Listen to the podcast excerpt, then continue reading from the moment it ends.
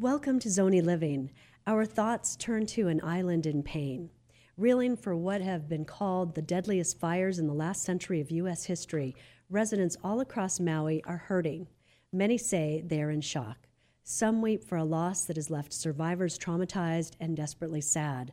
Summer Teixeira, who owns and operates Surf Yoga Maui, struggled for words to describe the fire that devastated Lahaina town on the island's west coast and the upcountry fire that ravaged the Kula community on the slope of the island's Haleakala volcano where she lives.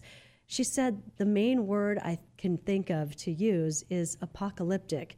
Here's a video of her husband Eddie and a neighbor hosing down their roof as the firestorm was approaching. Can't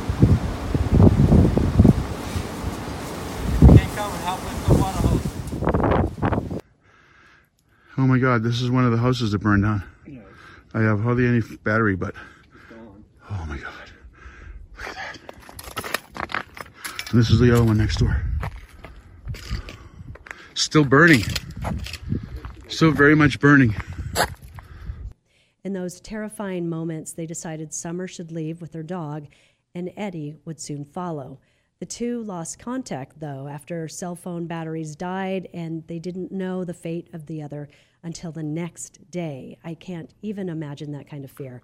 Unlike many other neighbors, their house is still standing. About 20 miles away in Lahaina, longtime small businesses like Surf Dog Maui lost everything. Donnie, the owner, says the town I called home for 16 years is gone. The old neighbors and friends I've been able to reach have lost their homes. During this tragedy, I'm reminded the people of Maui are the ones many of us around the world count on to create and maintain that aloha spirit that we so crave. Small businesses offer activities that bring people together and make cherished memories.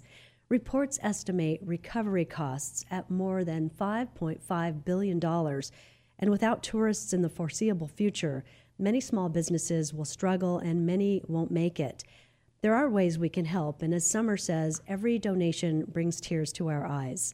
Donations can be sent directly to individual businesses. We can also donate to hawaiicommunityfoundation.org slash maui-strong or mauiunitedway.org. In the midst of this unimaginable loss, there is hope and beauty to be found. While standing on a dock in Maui loading supplies for the people of Lahaina, Maui doctor of physical therapy, Amanda Eller, sent me this text. There are so many people helping, she wrote. The kindness of humanity and the community pulling together on this island is awe inspiring. Beautiful thoughts, beautiful words for a beautiful island that means so much to many of us. This is Zony Living Business, Adventure, and Leadership. I'm Bonnie Stevens.